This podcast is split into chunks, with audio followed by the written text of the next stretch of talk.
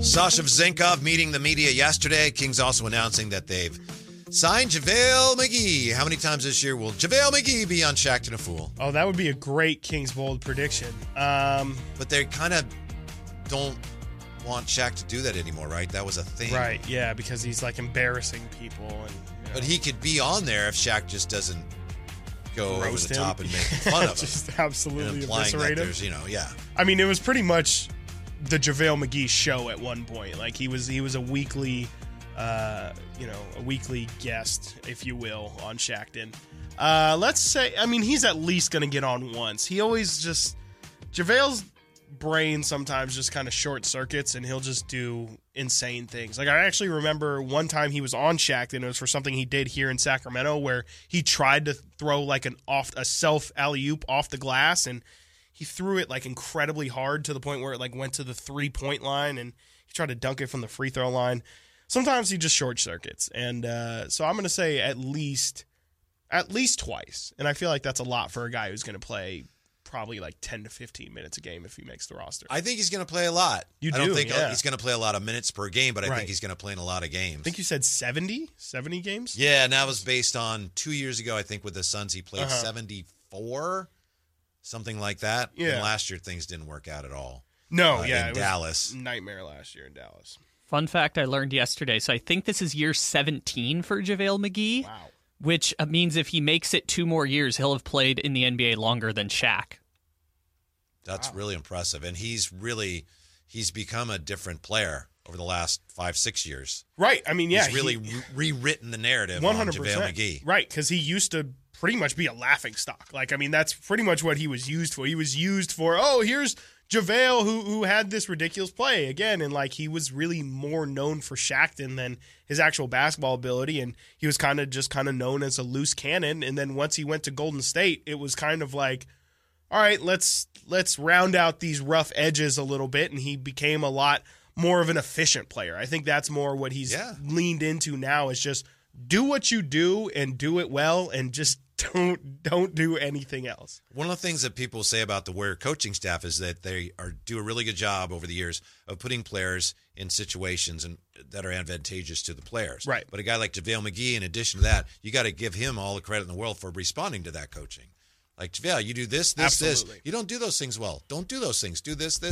Absolutely, yeah. I mean, look at guys, like Nick Young and J.R. Smith, who kind of also are from that brain short circuit kind of collective of, those guys are almost uncoachable. It's like, you just got to kind of live with the bad a lot of the times with those guys. And JaVale, to his credit, like you mentioned, he's really cut all of that stuff out of his game, and that's why he was able to be on 3 championship teams. I mean, those Warrior teams and that Laker team, like when you're playing with that at that high of a level with guys like Steph and LeBron, what they require out of their role players is so like what they demand from them is so high that you can't, like, if you're messing around or, you're not locked in, you're not focused, they'll pull you off the court and you won't see the floor again. And it's, again, just like you said, it's credit to him for being able to kind of really change that about himself, the person. Like, I know Joe Lake, the owner of the Warriors, just said this week that he saw some similarities in James Wiseman's case and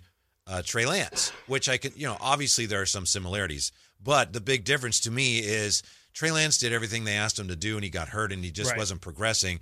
Whereas James Wiseman resisted what they were teaching him. Yeah. It's like, that's Steph Curry. Why are you shooting? Why do you want the ball? He's the guy that should have the ball. Right, and absolutely. He just didn't want to play a role. Play that way. Yeah, he didn't want to play that way. No, so that's a significant difference. But again, to JaVale McGee's credit, he realized, wow, okay, there's an opportunity for me in that too. Exactly. And he made the best of it. Yeah, absolutely.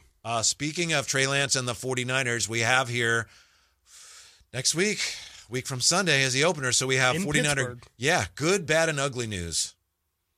See, there's good news? Wait, there's... I think. Are you sure there's good news somewhere? Yeah, there's got to be some good news. That they have 2 kickers now? Sorry. Well, go ahead. Maybe you'll disagree. I'm sorry. Please, if I frame something as good or bad or ugly and you disagree, please let me know. I got you. Yeah. Good news. John Lynch said, and this was he said Wednesday, kicker Jake Moody is, quote, tracking well, end quote. Sorry, good. Tracking well as far as his recovery from a quadriceps strain team likely will add a kicker to the practice squad, which they did. Mm-hmm. And Lynch said that Moody initially thought he had fatigue in his leg. Quote, it turned out to be a little bit more than that. I'm just glad he talked with the trainers. We were able to address it. Now he's on the path to getting better. I still believe we've got a rare talent at that. I'm sorry.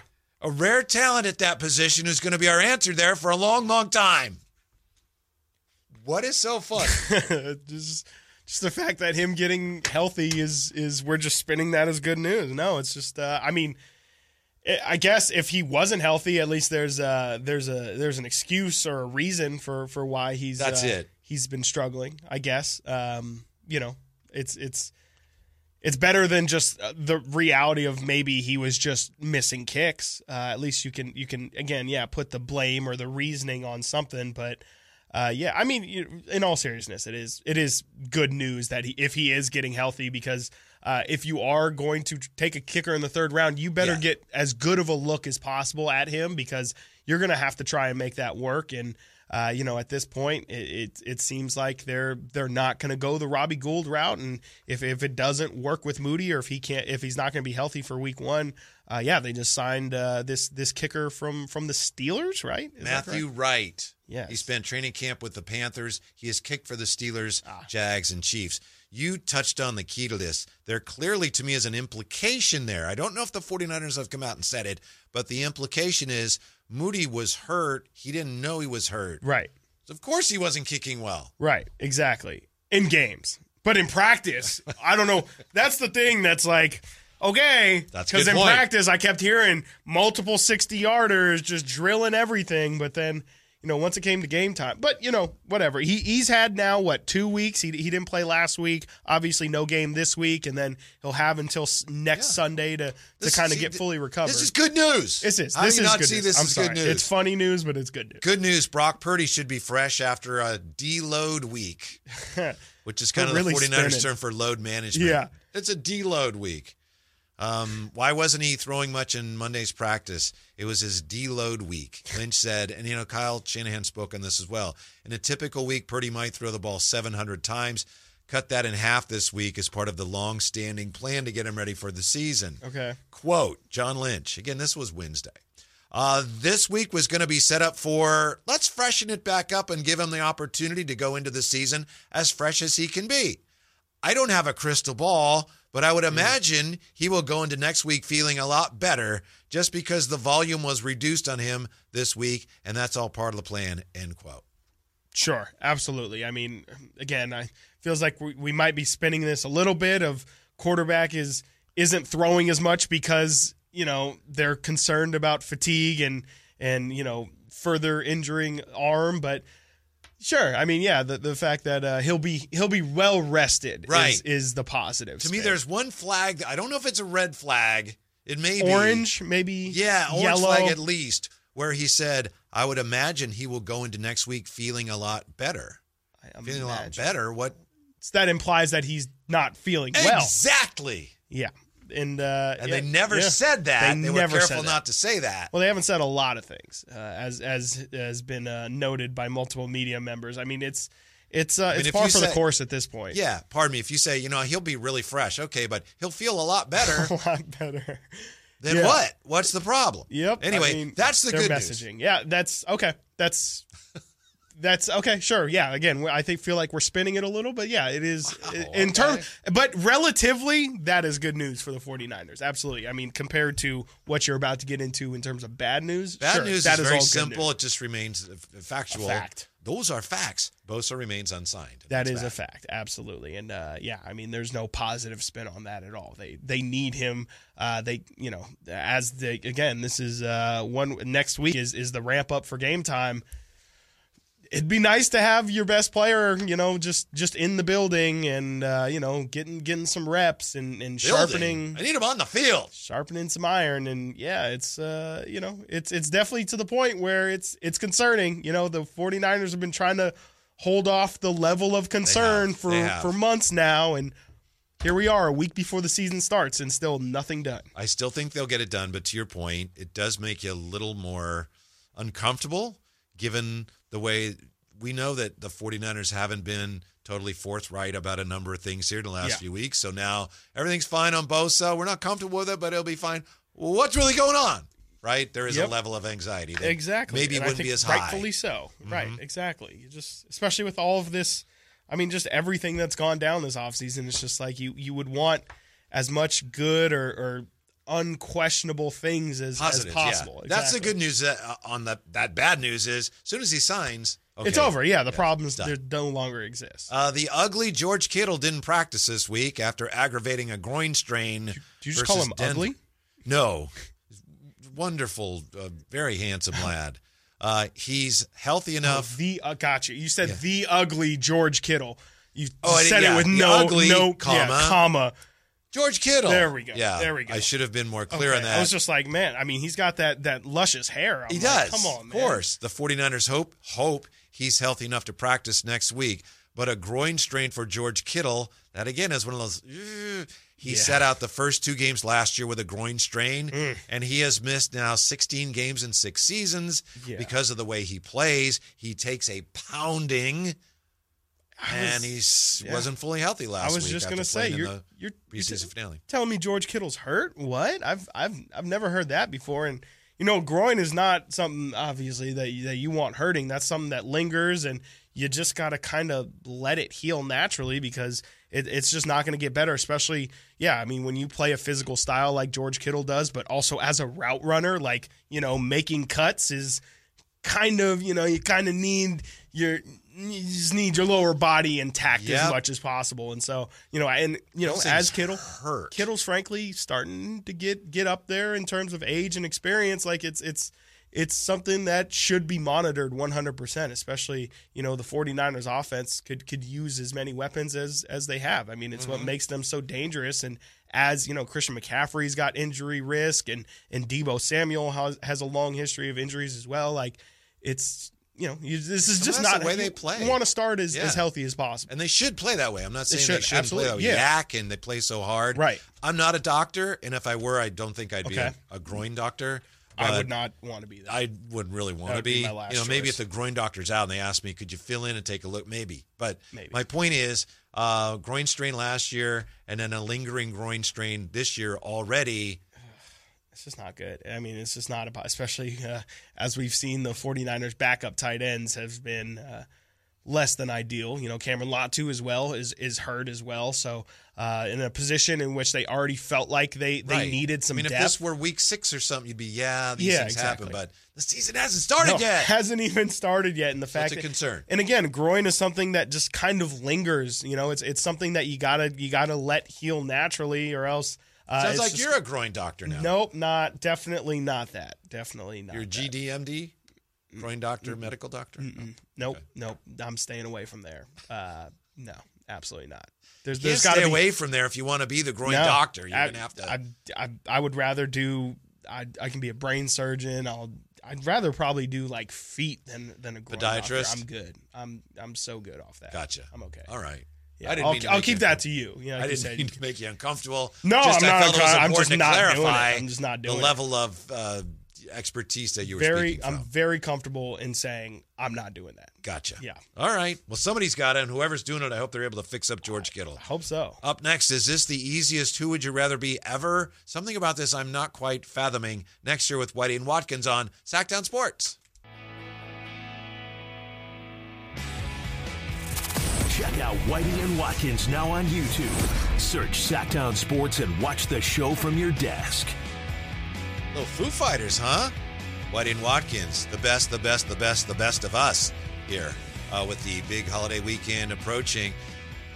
Chris Watkins, I didn't understand this. Maybe there's more to this than I realize. Mm-hmm. The Athletic has a series going on who would you rather be, this team or that team, or this team or that team. I've seen that, The one, and I think it was yesterday, actually. I saw it today. Who would you rather be, the Dallas Cowboys or the San Francisco 49ers? Now, I know that we are the home of the 49ers here.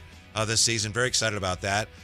I'm trying not to be biased. When I look at that and go, that's not a serious question, is it? No. But it shouldn't. Is it just me or is there? Yeah. No, definitely. Why would you want to be the Dallas Cowboys if you could be the San Francisco 49ers? Especially,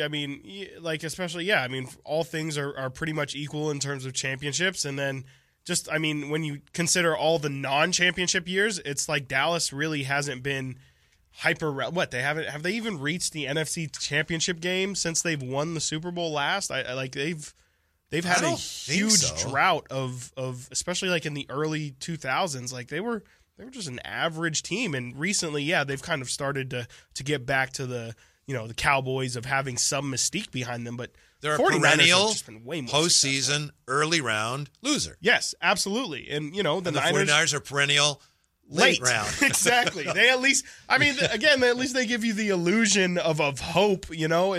They have a chance. They've been in the dance now, you know, twice in the past 5 to 7 years with Colin Kaepernick, and then with Jimmy G a few years back. Like they're not winning the Super Bowl, but they're at least getting close enough to where, you know, it's fun season. It's obviously means that you're more successful. They've had more like significant players. You know, the Cowboys are routinely just swinging for the fences with just big names, and you know, the Niners have actually put some really good talent out there. I mean, before Terrell Owens was a good Dallas Cowboy, he was a fantastic 49er. Like even some of their best players, like if you just go player for player, Niners have the edge in every single facet. It just comes down to, if you're going to entertain that question at all, who would you rather have running your team, Jerry Jones or Kyle Shanahan? Sure. And it's a fair question. Sure. The way things have gone of late, especially. And Jerry has done, and the Cowboys have done a good job of late of drafting. They've drafted some really impressive talent. Mm-hmm. Yeah. But they still haven't won. And their coaching, I think, has been lackluster. To say the least. At the very least. Yeah, to say the least. Yeah. I mean, yeah, the Jason Garrett era. Key to this right now, it's pretty clear. Well, the 49ers have the momentum going, but as we've talked, and I don't mean to, you know, wander back down that well-trodden path, but it's a matter of where the 49ers go this year. Right. And are they going to start sliding backwards a little bit, which would cause a lot of the things that the 49ers have done to come into question, or are they continuing to advance? Yeah. Well, they get the confirmation that, yes, we're doing it the right way. Definitely. This year is so pivotal. Yeah, exactly. I mean, this Cowboys is really... are not doing it the right way because they haven't won in forever. No, they haven't won, and there's really no reason to believe. I mean, you know, Micah Parsons is incredible, and I think Tony Pollard's going to have a massive year this year, but I don't really think that there's a path for the Cowboys to, like, win a Super Bowl in the next 2 to 3 seasons, like, and obviously the 49ers have this championship window that's been discussed much time, and as you just kind of laid out, we don't know how long this window is going to be extended, but it's still, even now, it feels like even if the question weren't to be in NFL history, even if the question was right now or for the next 5 or 10 years, who would you rather be, I still think that the answer is the 49ers. I do too. Yeah, I think that's an easy one.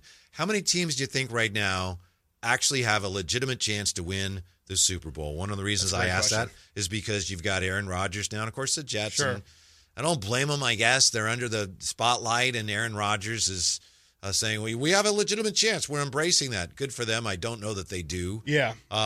Dallas, to me, is, I mean, they're going to be a playoff team. I don't see them as a legitimate Super Bowl contender. Yeah. You know, I mean, the Chiefs, maybe Cincinnati, maybe 49ers, the Eagles. I think there's really only a handful. It depends how tight you want to be with the, you know, who can win. Like, I think the Cowboys could win a Super Bowl. The NFL, like, yes, there's definitely a universe 1 out of 100 times where the Cowboys could win a Super Bowl. Absolutely. Yeah, you mentioned the Eagles, the 49ers obviously have a shot, and in terms of the NFC, that's probably it. I don't know. Why did you want to throw the Detroit Lions in there? It seems like everybody's pretty much got them. I thought they're already in there. That's what I thought. I know. I was like, it seemed the way everybody's talking about them, it seems like the Lions definitely have the best shot of being. I do think, as obvious as that is, we probably should wait till they get into the playoffs. Yeah. And then, you know, if they do that, then next year maybe we put them in that category. I would like that. Right now, it's probably, unless Dan Campbell is able to get the NFL to approve the live lion on the sideline. Or actually biting people's kneecaps off. Right. Yeah. Or some combination thereof. Yeah. Probably can't say that they're a legitimate Super Bowl contender. Again, we know music it's the NFL. To my ears. Thank you. Crazy things can happen, but. Yeah, but that would be insane. Okay. And then, I mean, that's really it from the NFC. I'm sorry. To me, the Jets are not one of those teams. I don't think so either. That's another one where I kind of have to see it first. Like, I think that, you know, the team was much improved last year, but, you know, and obviously Aaron Rodgers is a massive upgrade over Zach Wilson, but still tons of questions with that offensive line. They still have a ton of new pieces. And frankly, I mean, this is going to be a massive season for Robert Saleh. Like, if they don't find, you know, I think if they don't make it at least past the first round of the playoffs, like, he's probably going to be fired. So he's really got to prove it this year, in my opinion. They're not going to stink or anything. I don't think so. No, definitely not. But I mean, but they're also in a very tough division. Like, they're in a division with the Bills and with the Dolphins, who probably are going to be really good as well. So, you know, they're probably going to be one of the lower seeds and have to play a really good team in that first round. Did you see reports that the Dolphins and I think the Packers were willing to make Jonathan Taylor, like the highest paid running back, but apparently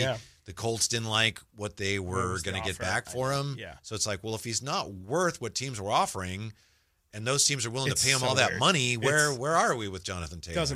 Not just Jonathan Taylor, but again, I think this is just a bigger... How can he not be worth giving an extension to and still be worth more than other teams are willing to give you? Yeah, and it just doesn't make sense. Like, this is just a massive example of, like, what has been going on with running backs really all offseason long. Like, they still have value, but they're not supremely valued, but also some running backs are, and it depends what team he goes to in terms of how they value. Like, it's just a mess. And, yeah, I mean, that whole situation, the Packers kind of emerged as random late addition to the Jonathan Taylor sweepstakes. Yeah, I mean, they have two running backs who I thought they were really fond of, and A.J. Dillon and Aaron Jones, but... You know, I guess with a rookie quarterback, or, you know, not a rookie, but Jordan Love kind of getting in there for the first time, I guess it's not a bad move to you know, have a decent run game to fall back on. Miami, to me, the fact that, if that's true, the fact that they were that interested in Jonathan Taylor tells me they think they have, like, a puncher's chance or better. Yeah. I think they feel like, we've got a shot now. We don't know how long we'll have that window open, but they feel like they have a chance right now. Definitely. I mean, yeah. They made the move for Bradley Chubb. They bring in Teron Armstead. They bring in Jalen Ramsey. And, you know, Tua, I don't know if you've heard, they've made a big thing of Tua learning how to fall now. So he's taking jiu-jitsu or something, and they've taught him how to land properly so he doesn't bang the back of his head on the turf. So is that ever a problem for you playing football? Banging your head on the turf? Falling? I don't know. I always knew, maybe because I used to slide as a little kid, it's like falling. I always knew, like, yeah, it's no big deal. Falling down was never a big deal. I mean, getting shoved, even in basketball, you know, when you had to do drills and like on the hardwood, it's like, yeah, no big deal. I mean, I was always a bigger kid, so like there would be not many people who could push me down. But in football, I mean, that's kind of the first time where you're going against these. You know, you go up to Antelope or what, I don't know, you go up to the north and there's tons of kids who are, you know, lifting hay bales and stuff on the weekend, doing actual real work. And it's like, oh, okay, that's like what real functional strength feels like. So like when I would go against those guys, it was definitely like a learning experience of like, oh, like when you get shoved, like that's kind of different. So I guess a little bit, like maybe Tua's going through a little bit of that, where it's like, you've just never been hit by people who are that significantly stronger than you. And then quick here, talking about the Jets, we know that Robert Saleh had the speech for them about the crow and the Eagles. Yeah. Still trying to figure that out. I know you saw the video yesterday. Verlot sent it to us. Video of a seagull flying with a seagull standing on its back. Yeah, it was wonderful. It was like very Titanic-esque. Yeah, and that seagull's just like, what's up? Yeah, it was just like a launch pad almost. And he was, or I don't know, maybe the seagull got tired. It was a, never seen anything like that. Guys, the only seagull that will ride on the back of a seagull is a seagull. Another seagull. And we need to be that seagull. Which one are we? Coach, I don't understand. I still don't understand what he was trying to say. Coming up, what if I told you the league that's very anti-gambling just released their own slot machines? That story's next year on Whitey and Watkins, Sactown Sports. Sactown Sports. Headlines. Good morning, Sacramento. My name is Kyle Ledbetter, and these are your Sactown Sports headlines. Sacramento Kings general manager Monty McNair joined the Carmichael Dave Show with Jason Ross this morning. You can listen to the full interview right now at SactownSports.com and on the Sactown Sports YouTube. This morning, the Atlantic Coast Conference extended invitations to Cal, Stanford, and SMU to join the conference, meaning that there will be 18 teams beginning next season. Those are your headlines. Let's return to Whitey and Watkins. Jerry Reynolds going to join us today. See Jerry joining us at 12:30. See what he thought of Sasha Vezenkov's press conference and the JaVale McGee signing. I know you were at the press conference yesterday. Yes. And they didn't even wait for you to start it. They did not. It was very rude of them. I tried to tell Brendan and Frankie, I was like, hey, can you guys stall for me? Like, just ask a really long question. Maybe even just talk to Monty and Sasha and say, hey, look, like, Chris he's on his way, and he really doesn't want to miss this, you know? Mm-hmm. But Sasha has things to do. I guess so, you know? I guess so, you know? He seemed like he was just getting settled in town. He talked a little bit about you know, his adjusting to life here, and it seems like he just kind of got here a couple days ago and is still settling in a little. So, you know, it's very confident, not the least bit nervous. No, not at all. Not the least bit. Not even a little bit. Like, didn't seem like the... Of course, he's not a kid. He's not 23. No. But, you know, I still think even then, like, people come over and are just very unsure of themselves or how they're going to fit into the NBA. Seem very... I mean, I think even one of his lines was... I don't really like to talk about it. Like, I just want to show it on the court. And that was really the big thing where I was like, this guy, like, that's gangster. That was really gangster of him. I was like, that's exactly what you want to hear. You asked me that question yesterday to start the show. Like, what would be the number one thing that you would want to hear from Sasha? And when he said that, I was like, that is exactly what I wanted to hear. It's just like, Like, all talking is fine. I can tell you about my game, but I would much rather just show you who I am. And he's just very confident in his abilities. Every time we talk about the adjustments for players coming to the NBA from overseas, I'm reminded of Facundo Campazzo. I think I've mentioned him before. He played last year a little bit with the Dallas Mavs, year before with Denver. He was a great passer, right? Yeah. He had been asked about the hardest thing about making adjustments, and he said that trash talk just killed him. That's hilarious. Yeah. That is hilarious. He says, like, oh, it's just so much. And it doesn't matter. It's like Jordan Poole, like, that great Damian Lillard clip where he's like, this dude on the bench is just chirping at me, and it ends up being Jordan Poole. But, yeah, I mean, like, there's just a level of confidence in trash talk that happens in the NBA that probably, just doesn't happen universally around Europe. What are you doing? Europe. I'm playing basketball, Yeah, and I'm sure Sasha, but you know what? Frankly, Sasha seems like that wouldn't, like, you know, I obviously don't know the guy. I haven't seen him play on the floor, but he seems like the kind of guy who would be completely unflapped by that. I agree. I think he just play right through it. I appreciated Campazzo's honesty, but I was just floored that he would admit that. You would just say, it got to me. Yeah. And you know what that's not going to do is make people, once that gets out there, it's like, quiet. He doesn't like it. Come on. Hey, guys, come on. We're all trying to be professionals here. Can we tone down the talk? Like, that's not going to work. That's just, Where do you think the NFL is with gambling right now? Are they? I'm having a hard time. Are they pro-gambling or anti-gambling? Because they've cracked down on player gambling. But now, according to the Las Vegas Review-Journal, NFL Super Bowl jackpot slot machines have debuted at casinos in Southern Nevada? No, California, Oklahoma, and Connecticut. They will show up in Las Vegas, Arizona, Florida, Massachusetts, and Oregon this month. So, NFL Super Bowl jackpots slot machines. Those NFL will be brand slot machines. Interesting. Where in Southern California, like Indian casinos? I would assume so. I mean, that's interesting that's one of the first places. I would have just done Vegas. I mean, you got a franchise there and everything, and I mean, that's interesting. I mean, Super Bowl's in Vegas this year. Is it really? Wow. Yeah. That is going to be bonkers. Do you remember a few years ago, as Pro Football Talk points out, wow, that's crazy. Tony Romo, this was probably around 2016, he was hosting a fantasy football convention at a hotel owned by a casino. And the NFL said, no, you're not.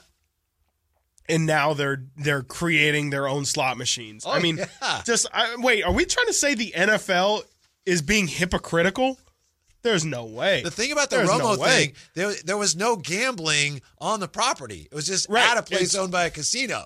That's ridiculous. And I mean, how far they've came. Mm-hmm, I mean, they're in bed with, I think they're DraftKings, right? I don't think they're FanDuel.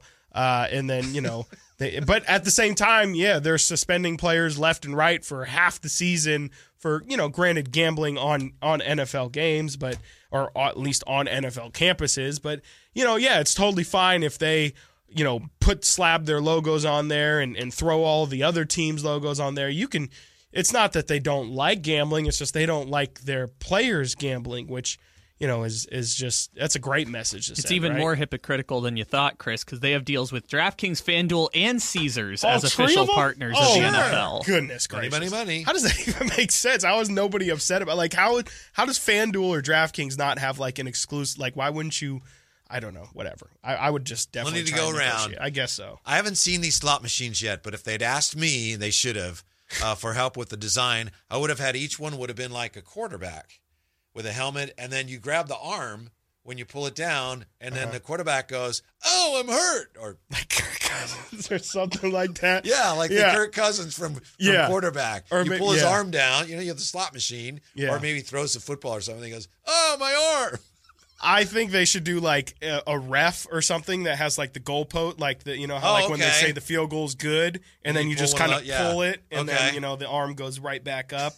That would be mine. That's a pretty good idea. Yeah, too. Something like that. But honestly, it's a really good idea because, you know, when hey, frankly, like, I mean, I don't gamble at all. I especially don't do slots. It just feels like you're throwing your money into a machine. You've been there and you play slots a while, and I've nothing against people that do it at all. But if you're in a casino and you watch some people, and that's they just throw cash in there. It's just almost like it's going to happen eventually. They're just robots. They're robots. They themselves are the machines. They like mold into the machine and just brainlessly put money in there. Yes. Have you ever heard Mike Krzyzewski talk about that before? No, sir. He's one of those people who will go to Vegas and just sit at the slots all day because he says, "My job requires me to do so much thinking. I love just being able to turn my brain off for hours at a time." And also, I guess the math of it would be the more I do it, the better my chances to win, and I can't stop and think about it. Right. I just the more pulls I get, the better my chance to win. See, but like as a casual, my arm. That would get annoying too. Ow, my arm, ow, my arm, ow, my arm. Like, that's no thanks.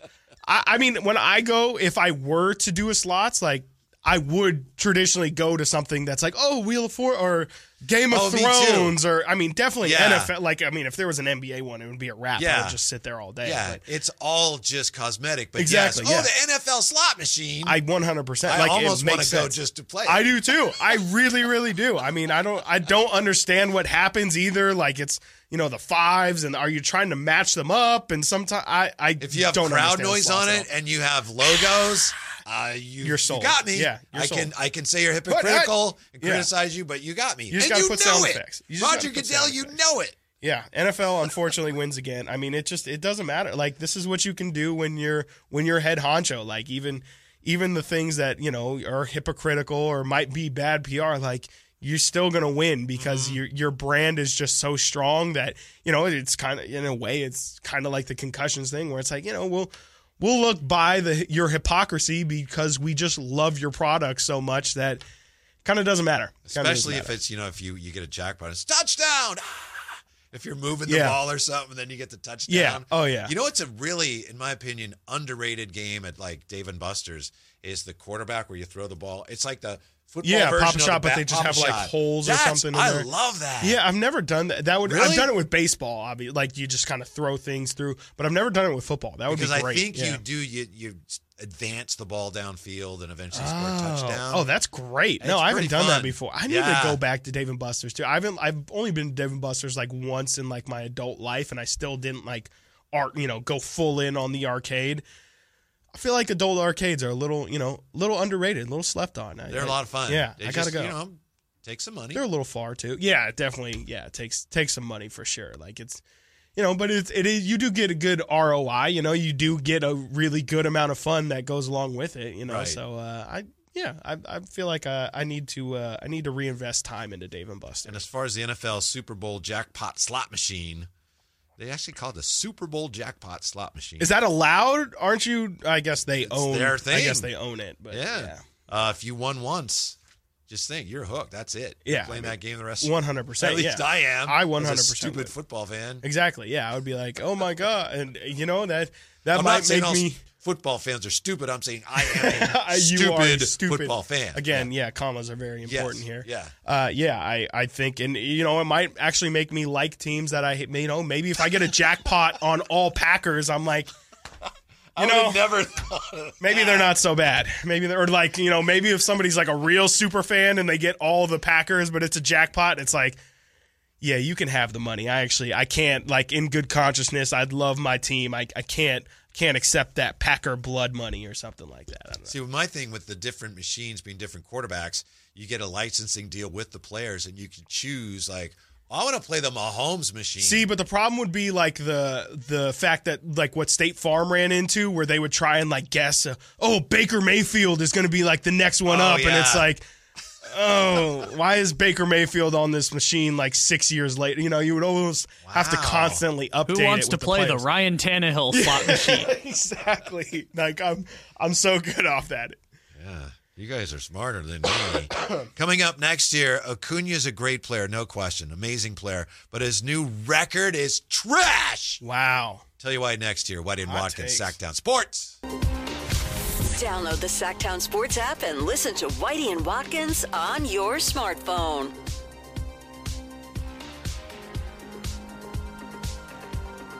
Well, I've already gotten a complaint from a Braves fan. Wade Watkins on Sactown Sports. We need a security guard out there, man. I happen to mention that Ronald Acuña is an amazing player. Everybody knows that.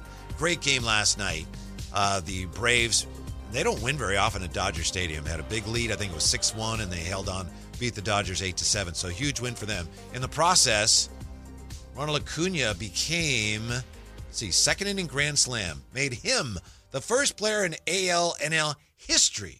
First player ever to record 30-plus homers and 60-plus steals in a season. Wow. Never been done before. That's incredible. Anytime that anything can be a first in baseball is just, I mean, you gotta tell me, Whitey, how is it? It's trash. How is it trash? Like in today's day and age, if something hasn't happened in the game of baseball, how are you going to say it's trash? I mean, you are the guy who said that, you know, Shohei Ohtani isn't the greatest player of all time. So, I mean, I guess not right now, yeah. But I did back off on that a little bit. You definitely did. You thought about it. Maybe you'll back up on this, too. No. Okay. Here's why. Right. Okay, if you had, way back when you had home run records being broken by players on steroids, it's like, well. Allegedly. Right? Hold on. Sprinkle that allegedly on there. We don't know. No, I mean. For who? Yeah, it's just, you know. Unconfirmed. Which player needs the alleged? Barry Bonds never failed a drug test. He admitted that he took steroids. He said he didn't know that he was taking steroids. I'm just saying. You got to sprinkle that. And that was, you know, that's wrong, too, because that was like sealed grand jury testimony. It's like, well, how's that getting out? Hey. How did that happen? But he did. Got to sprinkle allegedly on there. I'm not trying to get in trouble. Okay, when a player who failed a drug test at a home run record, wasn't that a little iffy? Right? Yeah, he broke the record, but. Yeah. It was, yes. Well, Acuña never, I'm not suggesting he failed any drug test, but. This is what's not being pointed out. Because, of course not, because baseball's like wants us to celebrate. The game is the best it's ever been this year. This is great. He's amazing. No one's ever done that. They changed the rule. They literally made the bases bigger. Yeah, yeah. Literally did. They changed the rules so that I can only throw over 3 times. Sure. Why? Because they wanted to make it easier to steal bases. Right, 100%. Yeah, and I mean, this is... So this it's is still kind of impressive, but let's keep that in mind before we go, no one's ever done that. Sure, I mean... Yeah, I mean, it does make it slightly less impressive. It's still, I mean, it still is an incredible accomplishment, an incredible achievement. It's wild. You're right. It is great. I just have a hard time celebrating something that's never been done. Sure. But this is the first year we've had these current rules. Absolutely. I mean, and this is what, like, this is kind of the, I don't want to say the death, but this is like the first sign of, you know, what baseball has had over pretty much every other sport is just how important like the records are and how you could truly compare cross eras, because the game was the same pretty much universally, with, you know, the exception of like the color barrier being broken and all that stuff. But this is kind of the first indication that some of these records that have made baseball so universally through time might have to kind of view these differently. And, you know, there was like the dead ball era and things like that, which already kind of contributed to that. But, you know, it seems like moving forward, I don't want to say this is going to be the new norm, that records are just going to constantly be being broken, but this is kind of a domino falling because of the effects of the new rules. Truly great player and probably going to be the MVP this year. So I have no qualm. I have no issues with him, what he's done, how he's done it. Just I think we might be overreacting a little bit to the historic nature of the record when they have changed the rules. That's all I'm saying. Sure. I mean... But still, it's impressive. I don't know if people are losing their minds over it. I think, well, and that's the other thing. I haven't heard anyone say, like, this guy is the... 30-plus homers, 60 steals. That, it's true, but, you know, nice. It's not... Yeah, like a 40-40, whoa. The 30-30 club, yeah. The 30-60 club, what? Sure, yeah, I mean... Now I'm nitpicking, but still, it doesn't seem like it's really a thing. Right, absolutely. I mean, yeah, and maybe, you know, I'm not enough of a baseball purist to care about these things in the first place, but... You know, to me, it's again just more of a something that you can throw out there as a baseball fan or as an Acuna fan to say, like, I mean, just pointing at how you know, unique or special his abilities are. I mean, the ability to have power but still have elite speed, like that's always something that's been coveted, as you mentioned, like the 40-40 club, the 30-30 club. Like, it's just kind of an extension of that, and more, it should just more be used as an example of how unique this guy is. Now, I will say this for Ronald Acuna, he's probably going to be the only player to accomplish this in one day. No matter what happens from here, no matter what happens to the rules from here, he's probably going to be, I would bet he'll be the only guy in baseball history from now till the end of time to accomplish a 30 home run, 60 steal season on the same day he gets married. Because he actually got married yesterday. Yeah. Yeah, day began with a hurried yet captivating wedding ceremony and ended with him hitting a grand slam and leading the Braves to the 8-7 victory over the Dodgers. First off, that's in contention for best day ever, 100%. I mean, hitting a grand slam, getting married, and beating the Dodgers in Dodger Stadium, that's a pretty fantastic day. Don't know if it gets better than that. But, like, again, like... Y'all know the season's going on, right? Like, how does that slip through the cracks? How does Acuna not have a conversation with his now wife about, hey, like, can we just maybe do it in good question January, February? Under the terms of her Venezuelan visa, okay, Maria Acuna had to leave the U.S. by the end of the week and wouldn't be allowed to return for another 3 months. There we go. Very important. Keeping her, and they do have children, away for a stretch run, and he didn't want that, so. Let's get her done. Getting married sooner solved the problem, and had a pretty big day. Sure, I mean, yeah, it was a great day. Can't argue with the decision when you have that kind of day. But now it's like, I mean, yeah, that's. I mean, it's all downhill from here, I guess. In terms of, yeah, you can't really have a better day than that. That's just ridiculous. Acuna is the second player in Major League history to record 150 homers and 150 steals at age 25 or younger. The other player to do that. Mike Trout. Never heard of him. Barry Bonds, Eric Davis reached 30 homers and 50 steals, but nobody until yesterday had ever combined 30 and 60. Wow. And I mean, there's still some juice left in the season. Like, he could he get 10 more? Could he be a part of a 30-70 club? Like, maybe.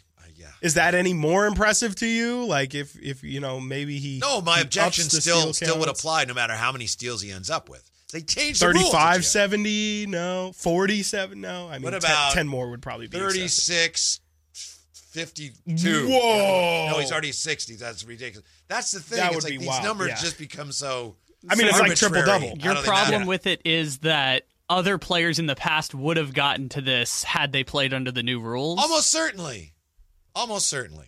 So while we acknowledge that that's great, let's not get carried away with, no one has ever done this, so it must be the greatest accomplishment ever. No, that's not fair to the guys who came before him. Yeah, I mean, for sure. That's all. That's all. That's the last I'm going to say. You just want to put a little asterisk on it. That's fair, but you know, it's still. We don't need to go that far. Still to be seen how many people will do it moving forward, though. I mean, I still think it's a pretty ridiculous accomplishment, nonetheless. Yeah, I would agree with that. I don't know how many people are even capable of hitting 30-60. Like, even now, like, even with the new rule changes, like, how many people are even above 50 and getting married on the same day? And I'm telling you, that's ridiculous. I hope they didn't do this ceremony. I hope it was just like a church thing, or a courthouse thing, because it was the fastest wedding imaginable. It needed to happen in Los Angeles. Let's see. Acuna arrived at the team hotel at 2 a.m. Thursday. Woke 5 hours later, was driven 35 miles north to tie the knot. expediting a wedding that was initially supposed to take place in Venezuela over the winter. So I don't know. They just, yeah, I'm not sure where exactly they had it or how it went, but I'm sure it was great. I'm sure it was. I mean, it must have been absolutely fantastic. And yeah, I mean, I wish obviously all the best for him. But again, it's tough to have a better day than that. Coming up next, do EuroLeague stats tell us how much a player will perform, how much he'll accomplish in the NBA? Turns out they do, and we have some good news on that. And we also have an update on a former king back in the NBA. Next year, Whitey and Watkins, Sacktown Sports.